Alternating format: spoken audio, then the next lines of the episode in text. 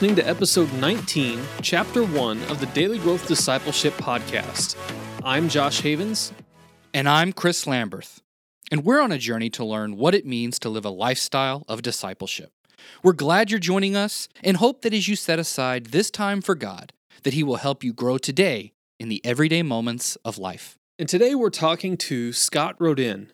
Scott Rodin has a passion for helping Christian ministry leaders take a biblical approach to leadership development, strategic planning, board development, and raising kingdom resources. Over the past 30 years, he has worked with hundreds of organizations in the US, Canada, Middle East, Great Britain, China, India, the Philippines, and Australia. Dr. Rodin is president of the Steward's Journey and Kingdom Life Publishing. He also runs Rodin Consulting Incorporated. He's a senior fellow of the Association of Biblical Higher Education and is a past board chair of China Source. He holds Master of Theology and Doctor of Philosophy degrees in Systematic Theology from the University of Aberdeen in Scotland. He's also authored 14 books and blogs weekly at thestewardsjourney.com. Dr. Scott Rodin has written a book about becoming a steward leader, and yet he never mentions the word stewardship once. Well, that's because stewardship is about learning to faithfully care for things that we do not own. Stewardship is all about the things we must learn to do. But what about becoming a steward? When we focus all of our attention on what a steward does, we miss the need to develop our being. By focusing all of our efforts on stewardship, we are sure to get really good at doing all the wrong things in the very best possible way. And that's why Dr. Rodin's focus in the book, The Steward Leader, is about growing the person as a steward first. We cannot hope to become effective stewards of God's kingdom unless we first become the kinds of people who have been transformed by the power of the Holy Spirit. Only then will our motives and desires be properly aligned with God's, who is the true owner. Dr. Rodin, welcome to the podcast. Thank you, Chris, Josh. Nice to be with you. So excited to be able to talk to you. I have been telling people for years now about your book, The Steward Leader, because uh, it was assigned reading for a class that we had in seminary on leadership. And we had like three or four books, and yours was one of them. And I have heralded your book as the best book on leadership I have ever read. And that's because I think you take a very unique approach to this topic, which is largely talked about today in our culture, both secular and in the church leadership world. And I think your approach is very unique and so much needed for today's day and age. And so I've got to start with why did you write this book, The Steward Leader? What led to that? Well, there's a short version and a long version, so let me uh, try to see if I can find the in-between version a little bit here, so your your listeners can get a sense of this. But um, if you go back into my life history, um, I came up through the, the Christian nonprofit world and uh, really cut my teeth early on in fundraising. So I'm doing fundraising in um, for a, a Christian nonprofit organization, trying to figure out what's so Christian about the way we raise money. And for about eight or nine years, nobody could answer that question. It was basically, well, we just raise money like everybody else raises money. Uh, maybe we pray over it before it goes out, or we put a Bible verse on the bottom of the letter. But really, it's just kind of secular fundraising. So just go do that. Um, and it never sat real well with me, but I didn't have any tools to do anything with that. Then God called me in a process of doing some theological education. So I did my uh, my master's and my PhD in systematic theology at uh, University of Aberdeen in Scotland and came back into the same world that I had left before I did that work, uh, asking the same questions, but now I had some tools, some theological tools to begin thinking this question through. And I started with this idea what if we had just a blank piece of paper and the Word of God and were asked to write a fundraising development plan? If that was our only resource, was God's word and the values of the kingdom of God, what would a fundraising plan look like? Well, I came to the conclusion they would look quite a bit different than what I had been doing for eight years before I left to come over and do my study. So we, we began to develop this thing we call steward theology. And the idea is what, what if we took the Bible seriously in its, in its understanding that everything belongs to God And we are simply stewards of all of life. Now, it sounds kind of simple, and your listeners will probably go, Well, yeah, I know that. But the profound impact of thinking that through in every sphere of our life is really, it really is, I hate to use the word, it's overused, but it really is transformational. It'll change your perspective, your heart, your attitude, your mindset, your worldview on everything.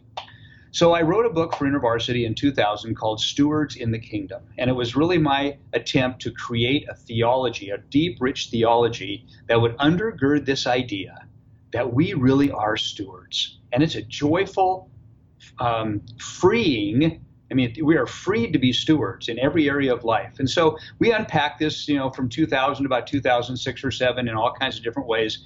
Uh, and then InterVarsity came back and said, Have you ever looked at leadership through this lens. And I had some, but hadn't put a concentrated study into it. And so that's what I did. Began to look at what it would mean to um, to bring to the, the the role of a leader the perspective of a steward. And out of that came this this book called The Steward Leader. Um, and I'm prayerful that um, its primary contribution, and maybe you'll ask about this in a minute, just, just I'll say this real briefly, its primary contribution, I was praying, Chris, and hopefully I came across in the class that you took, is that becoming a becoming the kind of leader that God can use to do great things is not about the application of tools and techniques. It starts with a fundamental change in who we are as followers of Jesus. And when we become, when we're on this journey of becoming a steward, a faithful steward of our life personally, then we come into the leadership sphere and we begin to look at all the responsibilities we have as leaders through that same steward lens. And I've worked with enough leaders globally, uh, both nonprofit and for profit leaders, to know that when they all of a sudden look at their role they have as a leader through this lens of being a faithful steward of everything, it is a dramatic, dramatic shift in their perspective and it changes the way they lead. So the book really came out of this this journey of looking at uh, what it means to be a faithful steward personally, and then looking at what it looks like to walk into a leadership role and take that on. And so hopefully that comes through in the book. No, it does really strongly. And one of the things that I find myself gravitating towards people, or, I find myself gravitating towards people who have captured really complex, eh, touch a lot of different areas, like thoughts that are really complex, and boil them down very simply. So, what I love about this idea of stewardship is that it does, it touches and permeates all aspects of our lives. And in fact, in doing research for, for this conversation again, I've realized how deeply your book has influenced my own thinking in a lot of areas. You know, after it's been, I don't know, probably five or six years now since I read your book originally. And and when I'm going back through and I and we get to we'll, we'll sort of get to the the uh, the four leadership areas um, they start sounding really familiar, at least for what our five steps are at daily growth discipleship and how to build a lifestyle of discipleship. So I'm excited to get to to that. But first, let's let's define some of our terms and let's explore what it means to be a steward. So what is that in biblical terms? Well, you know, you made a great point earlier on, Chris. Why did we miss this for so long? And part of it is because I don't think we've really looked at what that means in biblical terms. Uh, and we have we've given over to this this idea that um, anytime you use the word steward in the context of the church, what's the only thing that comes to mind? Money, right? It's all about money. So we have had to try to to pull this back and redefine the concept of the biblical steward in a way that hopefully can free it a little bit from this dominating view that we have of well it's all about it's all about money. In fact, you know, InterVarsity told me, Scott, if you put steward in the title, it's not going to sell nearly as well because people will look at it and go, oh, that's a book about being a, a, financial manager or whatever. And you know what? Honestly, they, they were right. I mean, the book is done very, very well, but um, it, it's a it's a deficit anytime you put that word in there. So to when you define the biblical steward, it it really is about um, this whole idea of being a one kingdom person. And you know from reading the book that that is the main kind of theological framework that God created us to, to really only have one kingdom, um, to have one Lord, that everything belongs to Him, that we steward it all. But in sin, what happens in Genesis 3 is that we begin to build our own second kingdom side by side with God's kingdom. And we put in that the stuff we want to hang on to. And so, you know, and honor, there's a lot we can talk more about that. I'd love to unpack that more for your listeners. But but this two kingdom worldview that this is some of this is God's, but some of this is mine, and I want to control it, and I want to hang on to it, and I want to protect it, and it props up my identity and all the kinds of things we do in that second kingdom. You know, that's the sin that we fall into. And the biblical definition of a steward uh, is is a person, especially after Genesis three, when we talk you know, the whole history of humanity. It's this process of surrendering the things that we're hanging on to in our second kingdom day by day, piece by piece, and every day being shaped and formed more into the likeness of Christ, which means we're being made into a one kingdom steward. Where someday I can wake up and really look at the totality of my life and say, it's all His. It really is all His. And I'm just going to steward what He gave me with freedom and with joy. So that to me is that definition. It's that daily walk of surrender, trust, and living into this call that everything belongs to God. And now I just want to know what do you want me to do with it, and help me to do that obediently.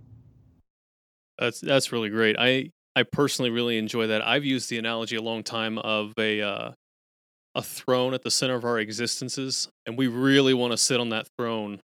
Like it's it it takes everything within it, it's everything within us that desires to sit on that throne and have the power to rule our own lives but you look at the way that we rule our lives we're terrible at it. We we end up making messes of things and the the key to the christian life is getting off of that throne and allowing god to kind of take control and have transform us into those one kingdom people you're talking about and i'm finding it it's really tough especially for uh americans in the west to to even think about what it means to allow someone else to be the lord or ruler of your life. I mean, we say those words in churchy language and we say those words uh, kind of flippantly, but it's tough like like you're describing here when we when we really dive down into what that means for every area of our lives uh, it's really tough for us to grasp that sometimes and like what does it mean if if i'm not sitting on my throne uh, what does it mean for how I decide to drive in traffic.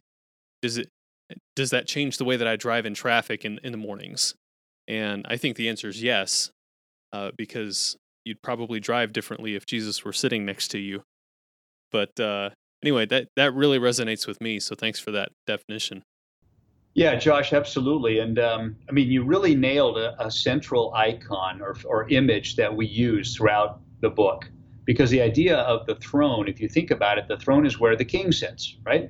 And if we become two kingdom people, then our kingdom needs a king, and that's us. So we do. We set up our king, our throne. We sit on our little throne. I joke around in the book a little bit. Take our little scepter and we look around our little stuff that we have. We put walls around it to protect it, keep other people out. We envy other people that have more than us. We worry every day that we're going to protect it. We we kill ourselves trying to make it bigger. I mean, all the things you can think about that, that would fit in it. But we all do that sitting on that throne and saying, "I'm going to be Lord over here." Think about the last thing that that they that the enemy said to Eve in Genesis chapter 3 before she ate. He said, You will be like God. Well, if we're going to be like God, then we got to sit on a throne and we have to have our kingdom. And so that's that whole mindset. And so the, the first big step is literally stepping off our throne. And I have people in your in your mind, you actually have to see yourself just getting off of it and saying, I'm done. I'm done with this. I, am not going to sit on that throne and pretend to be something I'm, I know that I'm not. Pretend to be in control when I know I'm never really in control. Um, and there's one other little quick thing I'll say here, because I think it fits here. You know, one of the things we teach in the book is that um, if you look at the things in your life that cause you stress and fear and anxiety and discouragement and despair, all the all the stuff we don't want to have and is not part of the abundant life, if you trace that back and you look for the origin of where is all that coming from, you'll always find it connected to the stuff in your second kingdom. Because it is a, it is a desperate existence trying to be the king of a second kingdom when God calls us to be one kingdom people. So that's it. It's stepping off the throne and saying, this is not the life God created me to live. I want to know the abundant life, and I'm going to start surrendering things back to Him and moving that way. So it's a great, it's a great image, Josh. Thanks for bringing that up. And of course, we all know the way of getting off that throne is to just grit our teeth, struggle harder, and make lists of how to do things better each and every day. Absolutely, absolutely. Read more devotional books. And, That's right. Yeah, all those kind of things. More It'll, hours it'll in prayer. There. That's right. uh-huh. Yeah, yeah. The primary struggle of every Christian is giving up the throne of our supposed kingdom. The more I try to live a discipleship lifestyle, the more I find those tendencies to get back on the throne and set up a second kingdom run deeper than I ever thought possible. It's why Jesus calls us to die daily, and part of why we chose the name Daily Growth Discipleship. Getting off the throne and growing as one kingdom stewards is a daily practice. So I want to challenge you to look at the decisions you make today, literally in just the next 24 hours, and ask yourself Am I making this decision in an attempt to rule or am I making it on behalf of the owner?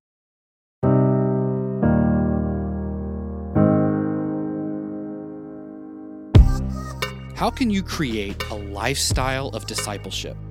Most Christians think discipleship is a program or a few practices thrown in at the beginning or end of the day. But we want to help you create a lifestyle where walking with Jesus throughout the day is not only possible, but natural. And we have a tool that's going to help you do just that. It's called the Daily Growth Journal. It's a guided journal that's going to help you become secure in your identity with God and authentically walk with Him in your daily life. Growing daily in your walk with Christ is possible if you cultivate a lifestyle of discipleship. And the Daily Growth Journal will help you do just that.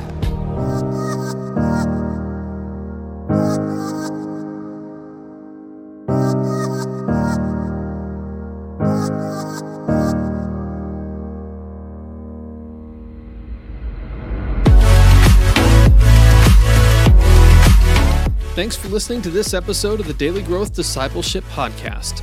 To find out more about Scott Rodin and his work, check out thestewardsjourney.com. Then check out the next chapter in our conversation where Scott unpacks the secret to being a steward leader. If you want to stay up to date on everything happening at Daily Growth Discipleship, go to dailygrowthdiscipleship.com and subscribe for free. You can also subscribe to this podcast on Apple Podcasts, Google Podcasts, and Spotify.